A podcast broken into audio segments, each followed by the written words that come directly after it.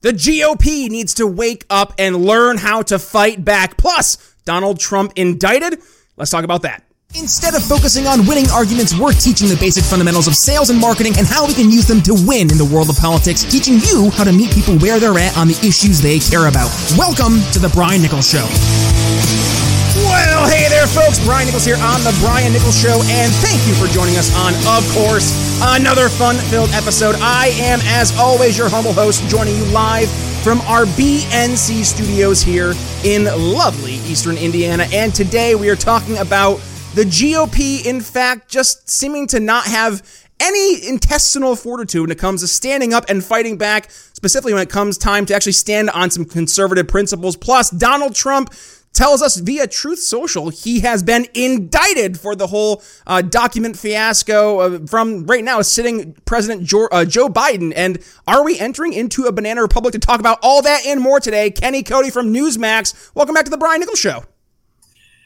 Brian, how are you, brother? You doing, doing all right? Oh, I'm doing great, buddy. It's great to be back in the uh, the swing of things. I was out of town there last week for uh, my sister's wedding, so unfortunately, we didn't get a uh, a one on one where we get to talk to folks about the happenings of the week. But hey, here we're gonna catch up this week talking about the uh, Republicans caving when it comes to the debt ceiling, and now Donald Trump being indicted by uh, Joe Biden, uh, which is un- unheard of, and actually it's unprecedented here when we're talking about presidential elections. So, Kenny, where do you want to start kicking things off today? We talk about the uh, the debt ceiling raise at first. Um, you know, I think that Kevin McCarthy had a really good repertoire going thus far. You know, talking about you, you know, I don't have any more Ukrainian aid, trying to audit aid, trying to be fiscally responsible throughout the entirety of the legislature, trying to you know investigate uh, things like China interference, trying to investigate, uh, you know, the January 6th spending, trying to investigate Hunter Biden and the Biden administration's uh, link to Ukraine. So all of these issues, especially since a couple days ago, uh, there was a FBI document that, that uh, actually connected Biden uh, to being bribed or a, being in connection to a bribe involving Burisma, Burisma I think it's called, the the uh, oil company that uh, Hunter Biden is on the board of over in Ukraine. Um, so there's been a lot of issues this week, but I think uh, about, about, Republicans uh, in Congress, the most pressing issue is the weakness of the Republican leadership in the GOP House, the weakness of uh, Kevin McCarthy, those in leadership, um, and the fight. Actually, the same people you know that actually objected to Speaker McCarthy's candidacy for Speaker, uh, the mainly the House Freedom Caucus, speaking out against the debt ceiling bill, trying to raise uh, the debt, debt, debt, ceiling limit, uh, suspending the public debt limit uh, until I think the January of 2024 or something like that. Um, and just a lot of Republicans that we are actually pretty fond of as, as sort of libertarian populists like me and you are. Uh, people like Thomas Massie and Marjorie Taylor Greene actually ended up voting for the bill, but people like Matt Gaetz, Lauren Boebert, Diana Harshbarger, Corey Mills, and others voted against it. So it's been a pretty div- pretty much a divide of the party, and oftentimes even a divide in terms of moderates and extremists and uh, establishment politicians. You had everybody from both aisles vote for both sides of this bill. So just the contingency of the lack of collaboration and the lack of messaging, the lack of willingness to actually fight against the left and instead caving to, to, to the Democrats and the Democratic left was pretty ambivalent over the last couple of weeks. And so it disappointed me. Um, you know, I saw Massie's explanation of it. I saw Marjorie Taylor Greene's explanation of it. And while I understand it, I can comprehend it. I don't think, uh, you know, as a debater in college, there was this thing called cost benefit analysis. And I'm sure you've heard that term before too, Brian, where you work in marketing. Um, I don't believe the co- the benefits were worth the costs in this debt ceiling limit bill, and I don't really understand. Even though I understand some aspects of things that were good about the debt ceiling limit bill, and I understand that there's some things that people say that this is the best deal we could have gotten. I don't think that you would see the same cavings on the Democratic side if this is a Republican led bill. If this is a Republican led piece of legislation, you would see Democrats going, well, this is the best deal we could get. We might as well do it now. They'd be fighting it till the very end. So Republicans look foolish, and I wish we would do that as Republicans more often. Yeah, if you look at the difference really between Republicans and Democrats, now I'm going to be hyper general here in my uh, my analysis, but Democrats really seem to, when when push comes to shove, pool together as a collective, which makes sense when you think about the democratic approach and philosophy when it comes to governing and, and philosophy in, in politics. So when you look at the Republicans, we tend to be, you know, more like herding cats. And we talk about in the libertarian circles, I mean, goodness, that's been our biggest issue forever, is that we can't really seem to come together and, and kind of acknowledge that we're on this path towards a, an end destination. And while there's going to be discrepancies and differences of opinions, we still are going towards this end goal. When it comes to looking at how though the Republicans tend to approach these different, you know, whether it's bills or you know topical conversations of the day, you see many different perspectives, many different takes, and many of those takes, like you mentioned, of Marjorie, Marjorie Taylor Greene, Thomas Massie, they make sense, right? They, they logically make sense. You're like, yeah, I, I understand the approach, but when it comes to actually coming together as one, in this case, entity, which would be the GOP, they drop the ball. So let's maybe kind of change the way we're talking about this in terms of creating some recommendations to the GOP. Like, what can we do, Kenny, in order, if we are putting ourselves in the shoes of the GOP, to actually stand up and have a fighting chance when we're talking about taking on the, the, the collective nature that is right now Democratic politics? Fight till the end. I mean, I, I don't understand this willingness to, as soon as the opportunity comes available, of somewhat of a bipartisan, opportunistic side that the Democrats may offer to the Republicans. It's like we take the first available option. And I, I know that the news was saying, you know, Speaker McCarthy was meeting many different times and canceled his meeting because he was so mad about the deal that was presented. But he still ended up doing the same thing we thought he would do, and that's cave. And I don't really understand this we are not in a turn in a era of bipartisanship, and I really don't know how to uh, early explain that. And we're going to get into that here in a few minutes. I think when we talk about the Trump indictment, but we are not at a period where centrism and bipartisanship should be prioritized. And I know we have a slim majority in the House. I know we don't have a majority at all in the U.S. Senate, but the very fact that more of a percentage of those neocon, neocons in the GOP Senate majority, more of a percentage of their caucus voted against this debt ceiling bill than in the House, where we have majority, is so telling of how weak Republicans are across the country. Mm-hmm. We had people like Rand Paul, Mike Lee, Josh Hawley, J.D. Vance, all speaking out against this bill. The people who we rely on the most in terms of the U.S. Senate actually embodying populist values, embodying libertarian values, embodying and fighting for liberty and freedom actually saying this debt ceiling bill is ridiculous. This should not pass. There was 35 of the, I think, 48 of the GOP senators that spoke and, and voted against this bill. And you're telling me that more of a percentage of the GOP Senate minority, who me and you both ostracize about more than anybody in the country in being weak and saying that we're going to give the Democrats whatever they want. They're led by Mitch McConnell, who caves uh, to Joe Biden more than he hardly caved to Donald Trump. You're telling me that that body was braver than the House GOP? That's insane to me, Brian.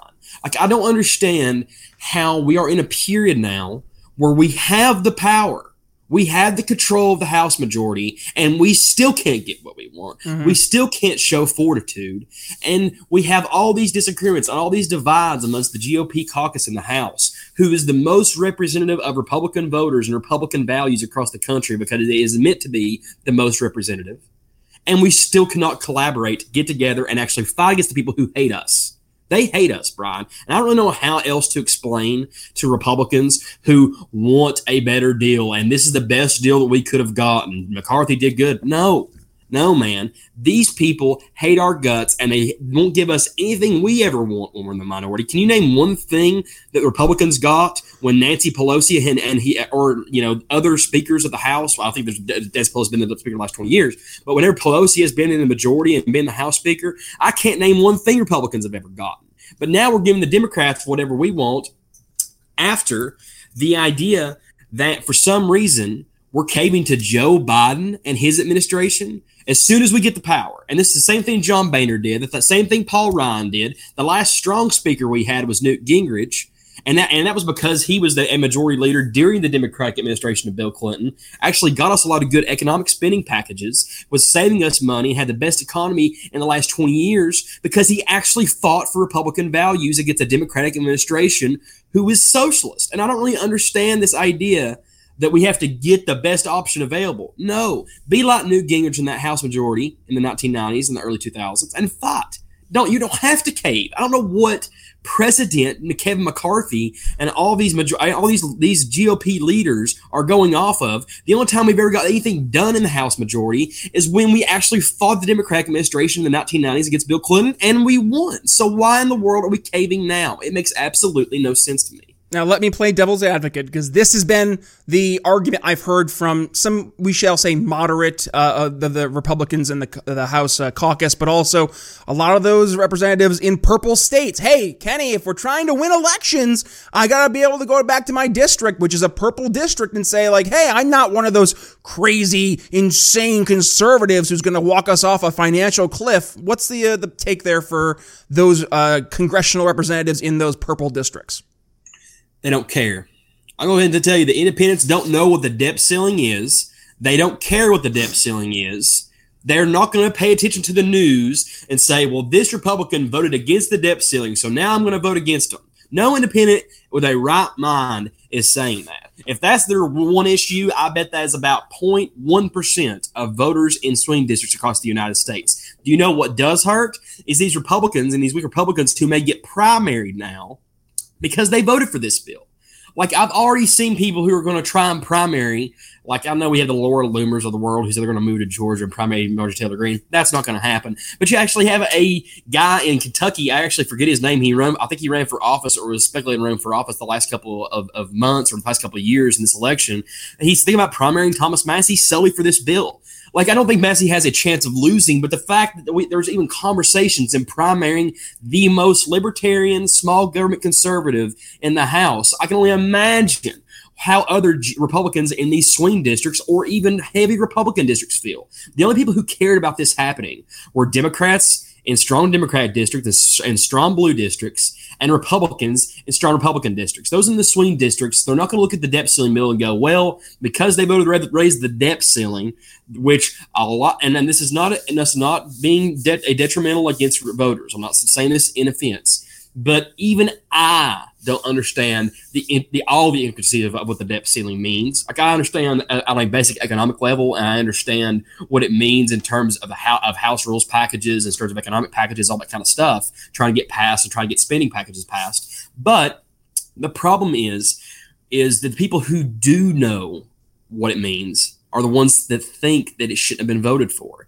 The ones that did, the, the Democrats that did know what it meant is looking at this as a vote and a and a win over the Republicans. And swing voters are like, you know, I can understand both sides. So if you can't, uh, if you can understand both sides, why did you vote against the fiscally conservative move? Why did you vote to give a win to the Democrats in the minority? Again, I don't understand. Like I told people before, like my friend Jimmy Faison is the Tennessee House Republican Caucus chair right now. Okay, so we had the whole Tennessee expulsion of the Tennessee Three, right? Like a few a few months, a couple months back over the gun violence protests, and they got expelled from the House. And I was telling people, you, you don't think he's he, he should be nervous, or Republicans should be nervous in the state? No, because it's elephants in comparison to ants. That's all the Democrats in Tennessee are. They have a 70, they have a 25 member or around a, tw- a mid 20s members in the House in the uh, Tennessee House Representatives, and the GOP has 72. Okay, they shouldn't be scared because Tennessee is a strong red state. In the same way, Republicans shouldn't cave to Democrats because they're in the minority. We actually won the House, and we're not drawing a clear line between what economic differences there are between Democrats and Republicans because there is no line. For some reason, we caved again. It looks like we all agree on economics, and we don't. So why did we cave this time when we actually control a chamber? It, it aggravates me so bad that Republicans support this caving the moderates, swing state people, whatever, vote how they have to. But our problem was, was with these strong Republicans who have never voted for any sort of economic spending package. I mean, I get Don Bacon doing it, right? From Nebraska. I got I got it. I understand why he does it. I understand why the new the new New York members did. Michael Lawler, who beat uh, Don Malone, I get it. But the problem is we had Republicans in R plus 35 districts that voted for this thing. The fact that Kevin McCarthy can't wrangle these cats is insane to me. And we've got to start fighting back. And I don't know how many times I have to say it.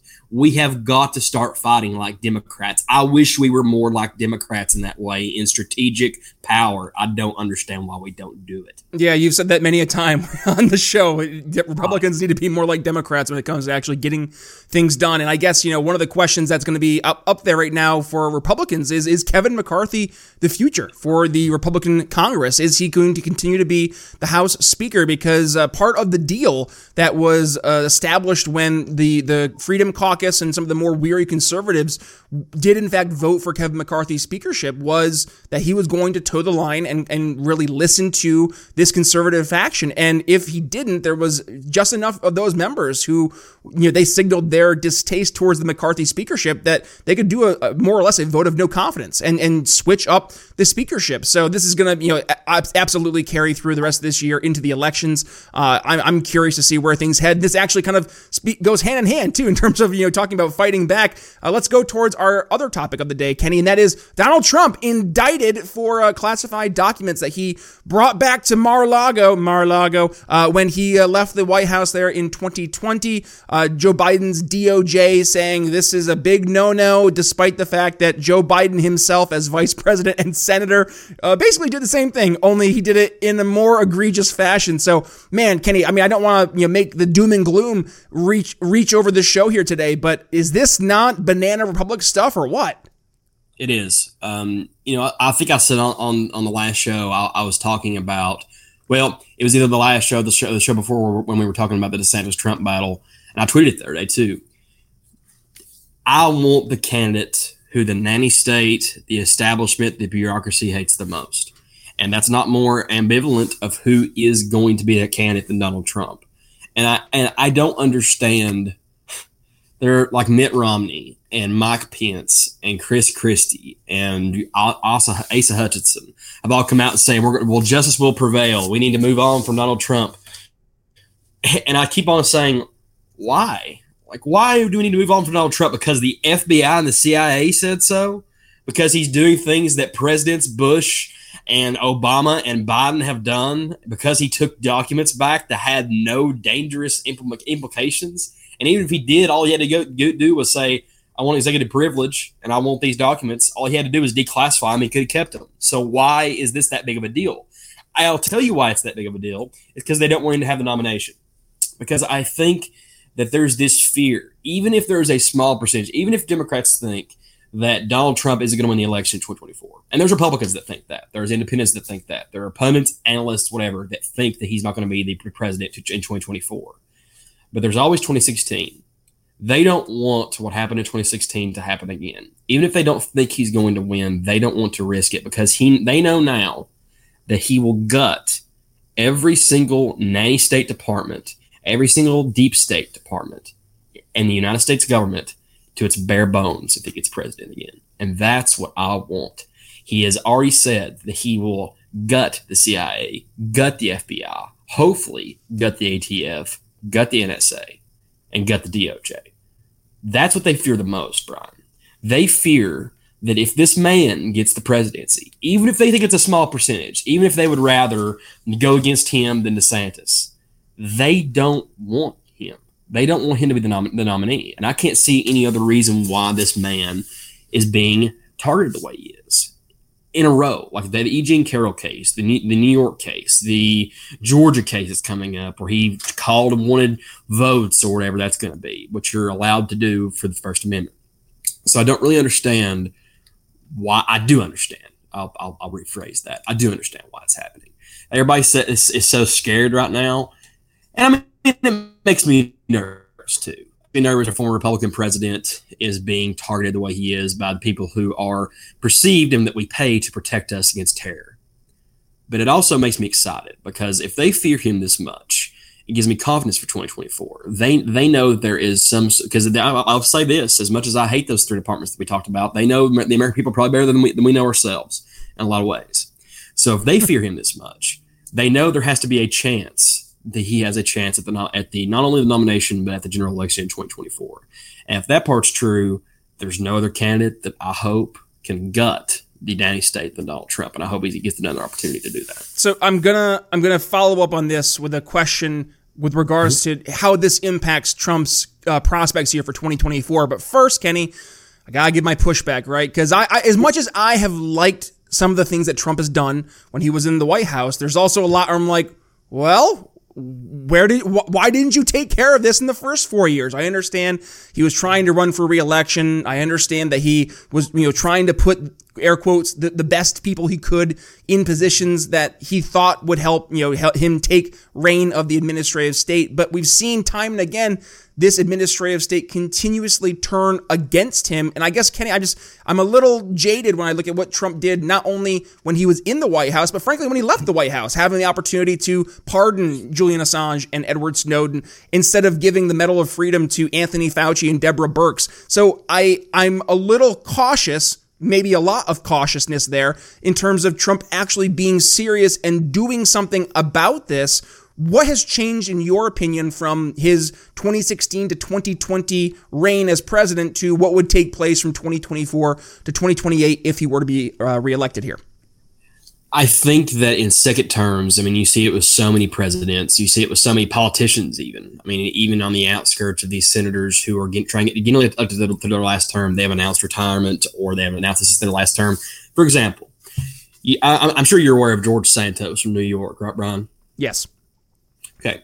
So if you look at his voting record, it is among the best. Even though he won, he was plus eight, and he won by eight points in a Biden district. He is voting the way he wants to. He is voting as basically a, liber- a small government guy. He's not voting as a moderate. He's not trying to win over voters in New York. You know why that is? It's because he doesn't care. He knows he's done. He knows it's over. I and, and, while I like George Santos, he follows me on Twitter. I DM him sometimes. I send him articles. But I like George Santos, but in, in, in a lot of ways, uh, mainly because of his voting record. But the reason he doesn't he he votes the way he does is because he doesn't care, and that's the way Trump's going to be in a second term of his presidency once you get elected to a second term, you get whatever you want done, basically. If you have any sort of control in the Senate and the House, and I think if Trump were to win in 2024, in some way that is going to give us some sort of power because you hardly can win the presidency while losing the Senate and the House. So if Trump wins in 2024, that means he has won the House or he has won the Senate, one of the two, or both.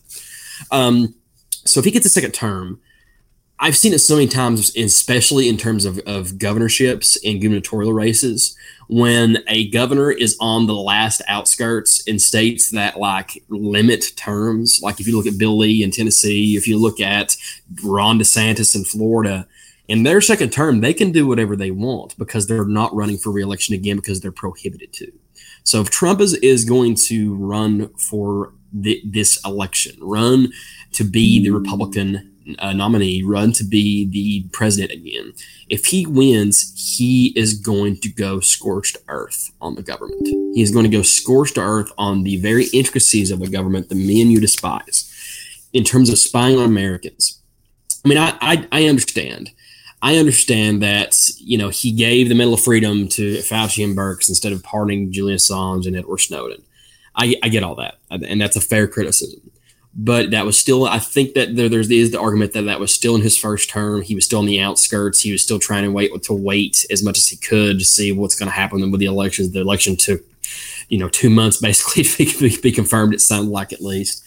Um, so I think that in a second term, he is the candidate that's going to go scorched earth on the establishment. And I know that uh, uh, libertarians and independents are so sick of hearing that. You know, he, he appointed Christopher Wray, and he appoint he you know make sure that actually Fauci had power and Birx and John Bolton and la la la la. I, I get it. Um, but that was still the first term of his presidency. At 2018, he had control of neither the House, no, uh, he didn't have control of the House, and barely had control of the Senate. Actually, lost the Senate 2020. Um, I think if he's given another opportunity to do this, and he's made such definitive, specific statements, and I, I don't think that was true in 2020, and I barely think it was true true in 2016 because I, I don't think the Trump is really familiar with the intricacies of the deep state, the intricacies of federal departments until he was president. And I think that he would have gutted if he would have won in 2020. He would have gutted the, the federal departments. He just didn't. He wasn't afforded the opportunity to because I think he had experience in them. And I think there comes a point where you have to kind of realize like he's unhinged in, a lot of ways. And I think that that's why a lot of Republicans and independents don't like him is because he is unpredictable.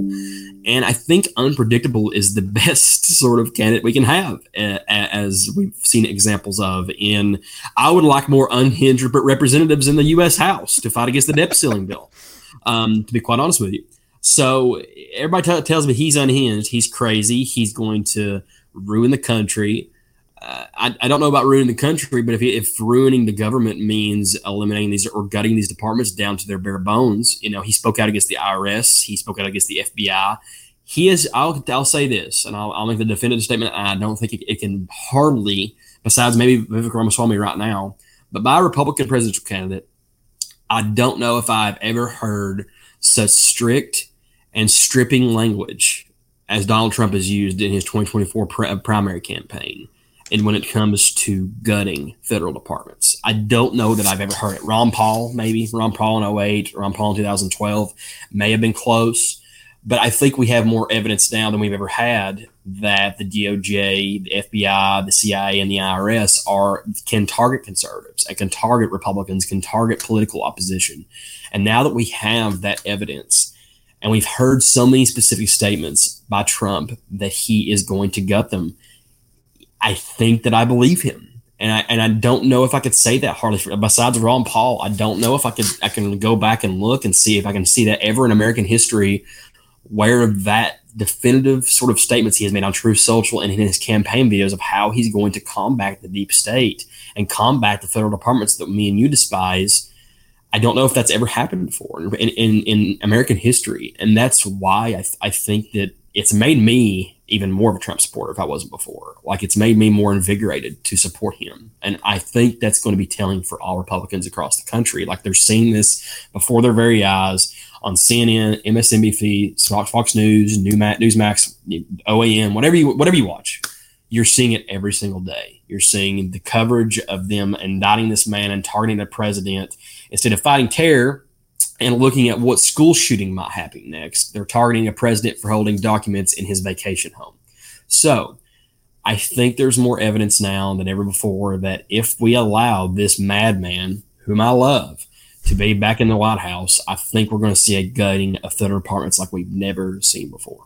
And this goes to part two of my question, Kenny, and that is the electability question. Will this, in fact, hurt or help Donald Trump's chances in 2024. My gut opinion, I think, is kind of where you were just kind of leading us here on your uh, your last response there, and that is, I think this is going to help Trump, frankly, because a lot of folks are seeing this for what it is. And if you're talking about your average voter, I, I mean, go out there and you tell them what's taking place. Yeah, I think a lot of them while they may may not have the, the personal favor towards Trump, they see this for what it is. It's a political attack, and it just feels dirty, right? It just feels like this this you know current administration is weaponizing the Department of Justice to go after a political rival, and that's not supposed to be who we are.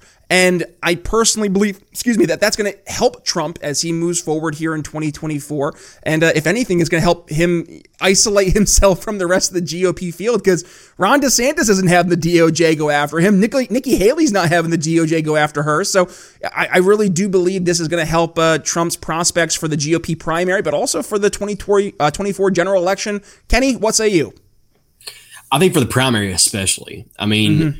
yeah. let, let's let's do a formula Okay.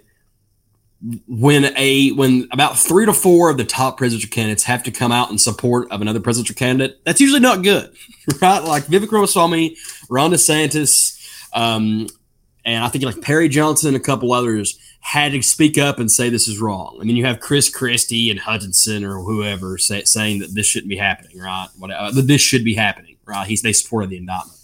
Um, but when you have the top three of the top four, more than likely, or two of the top four, and uh, DeSantis and, and Ramaswamy saying, I will pardon Trump if something happened to him, and I would ensure that the nanny state is gutted and they would never come out for Republicans. The DOJ shouldn't be weaponized, whatever. The fact that they have to come out and say, hey, we're, we're supporting Trump on this, we're going against the government. The fact that, he, that Trump's being supported by his opponents is pre telling about where the primary is going to go That's gonna. It basically means that Donald Trump's gonna be the 2024 presidential nominee, and these guys are just placing for second, third, and fourth, and fifth, I guess, and trying to fight for cabinet spots. I'm I'm supposing.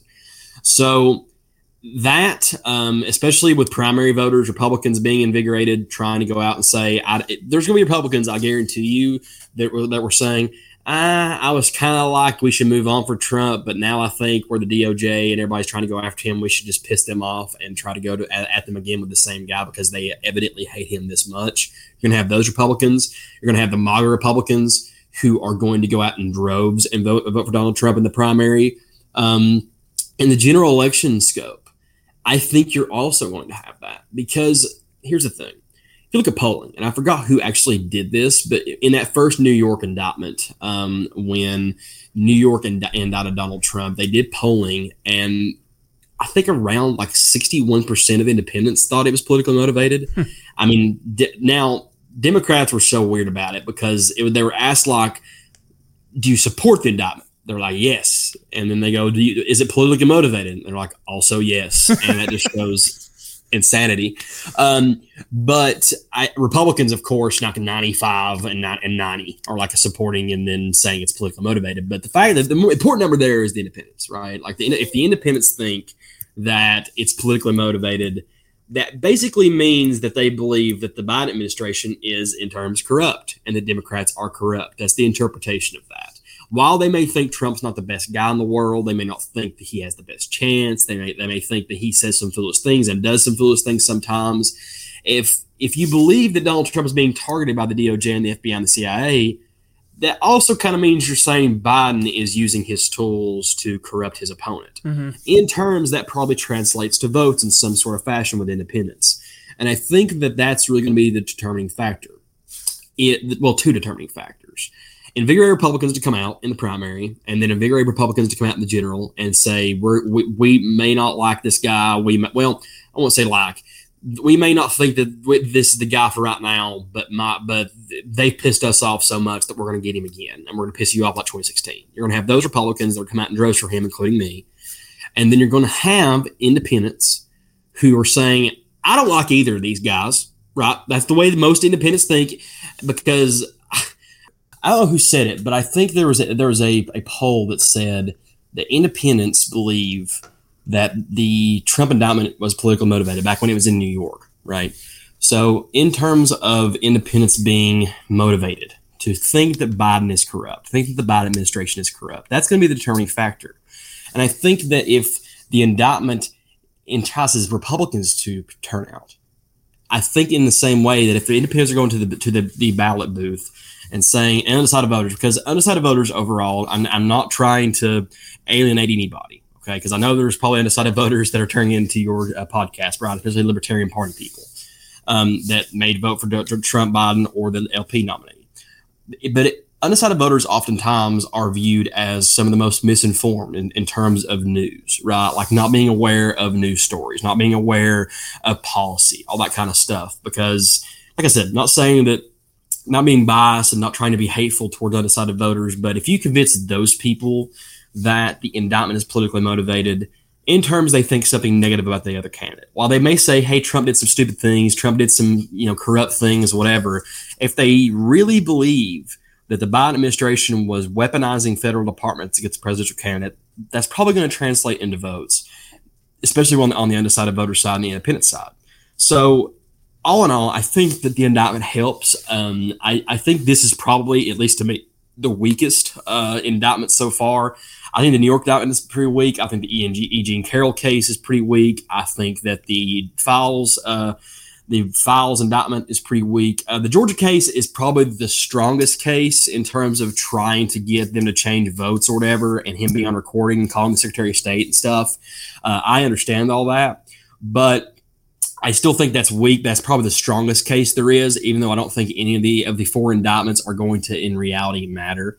Um, but I think this is just another cog in the machine. I, th- I think that this indictment, if anything, because you don't see Democrats supporting it, right? I mean, you see some generic statements and saying, "Hey, you know, Trump's corrupt. Yay, we got him." Like you're going to see those troll accounts and those who have all those followers on Twitter but don't work for anybody. Um, you see that a lot but you're not seeing these are these Democrat politicians going, "Yeah, get him." because they know, like they know in their hearts that like this is corrupt. Mm-hmm. Like this is a weaponization of power. Like that's all this is. This is a politicization of federal departments. This is a weaponization of federal department power, and they're not going to be celebrating that because they know that independents aren't going to be be you know invigorated, going, "Hey, yeah, they got Trump finally. Now I'm going to go vote Democrat." Like that's not working with independent voters. So overall, I think it's going to help Republicans. I think it's going to help Trump, especially in the primary. And I think Democrats are continuing to shoot themselves in the foot in these uh, local districts. The walls are closing in, Kenny. How many times did we hear that from 2016 to 2020? Uh, is it true this time? I doubt it. And to your point, I think a lot of the Democrats that are in office right now know that as well. But unfortunately, Kenny, we got to go ahead and put a pin in the conversation today. But have no fear, folks. If you enjoy these one on ones with Kenny and yours truly, well, you can catch these every single week here on the Brian Nichols Show, part of Kenny's, uh, Cody's concerns there. So uh, if you guys want to go ahead and make sure you don't miss a single time Kenny and I had this conversation, well, please, uh, a couple things. Number one, go ahead ahead to uh, your favorite podcast catcher, whether that's Podchaser, Spotify, YouTube Music, which we've been getting tons of downloads over on YouTube Music. Make sure you hit that subscribe button and notification bell so you don't miss a single time we have a brand new episode hit your RSS feed. But also, we are on uh, video platforms as well, like YouTube, like Rumble, and Ben Swann's Sovereign. And by the way, if you go ahead and catch us out on Sovereign, you're getting the episodes before anybody else does. It's a Sovereign exclusive, so head over there and also support some independent media. But if you are joining us here on on YouTube, do me a favor, hit that little notification bell